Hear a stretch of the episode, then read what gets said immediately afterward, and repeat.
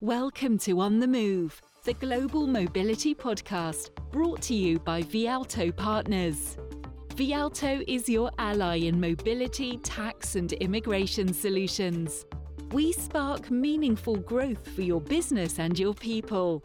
At Vialto, we push the boundaries of global mobility, powering positive outcomes in business and beyond. Our teams partner closely with you, providing extensive expertise and seamless tech enabled experiences so you can mobilize a dynamic global workforce and unlock potential. Hi there, and welcome to On the Move, the global mobility podcast brought to you by Vialto Partners. In this series, we are discussing contingent workers. I'm Mathias Schmitt, and I'm an employment tax partner with Vialto based in Munich, Germany.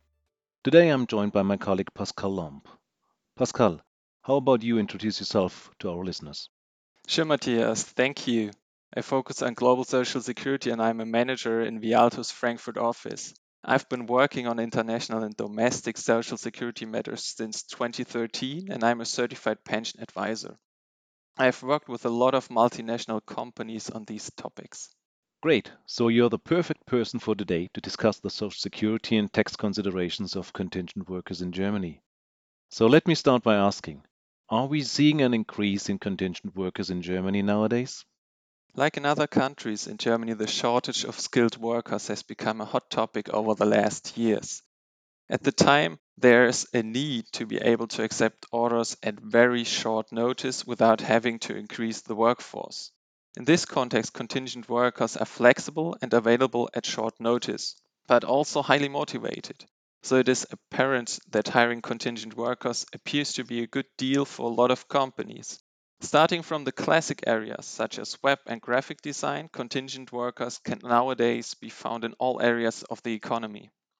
We've heard in our other episodes that there can be some substantial risk here too. From a German perspective, what are the employment compliance risks companies should be looking out for, and what's so specific about Germany here? In Germany, the tax risks associated with the use of contingent workers arise from social security law and labor law. The legal determination is made in these areas, which is also taken into account in practice for employment tax and social security. Due to their activity and their integration into the organization, there's a risk that the German authorities, which is customs office or social security auditors, will classify a contingent worker as a dependent employee of the company. This means that social security can be assessed retroactively for up to 30 years and late payment penalties of 1% per month can be imposed. This is independent of any additional fines or criminal consequences for the company. This determination also triggers an obligation to pay employment tax. However, there are a few other dimensions when we talk about contingent workers. It's not only about freelancers and contractors. For example, from a labor law perspective, minimum wage issues or employee leasing rules need to be considered. And are we seeing an increase in audit activity? And if so, is there anything specific the jurisdictions are focusing on? Oh, yes, contingent workers have become a hot topic when audits are performed. There are about 7,000 officers of the German Customs Financial Control that have consistently increased the pressure of prosecution in recent years.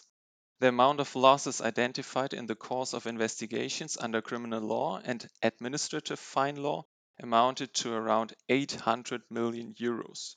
In total, there have been more than 100,000 criminal investigations over the last years. So, indeed, this has become an important topic to be considered in the management of German companies. All right, no client wants to face those sorts of penalties, that's for sure. So, tell me, how can employers mitigate risk associated with contingent workers in Germany? Oh, yeah, Mathias. Companies should first be aware of the operation and legal frameworks that need to be considered when using contingent workers. They should establish associated processes and control mechanisms to avoid legal and financial risks in the organization. And without legal expertise can be very difficult considering the aforementioned dimensions of engaging with contingent workers. We highly recommend that companies track on concrete actions which are performed by the contingent workers upfront. And in order to have legal certainty, we recommend that the status determination procedure at the German authorities will be performed on an individual basis upfront. If you have any questions or if you have any problems with this process, of course, Vialto is available to help you through this process. Thank you, Pascal. Some good advice here for our listeners. So that's it for today for Pascal and I. We'd like to thank you for joining us for On the Move and this series on contingent workers. I hope it was time well spent for you.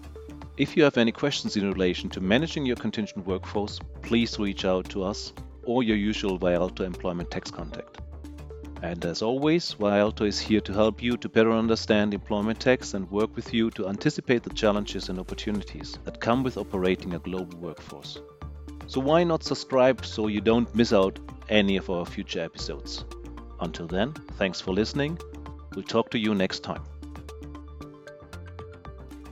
Thank you for listening to On the Move, the Global Mobility Podcast brought to you by Vialto Partners.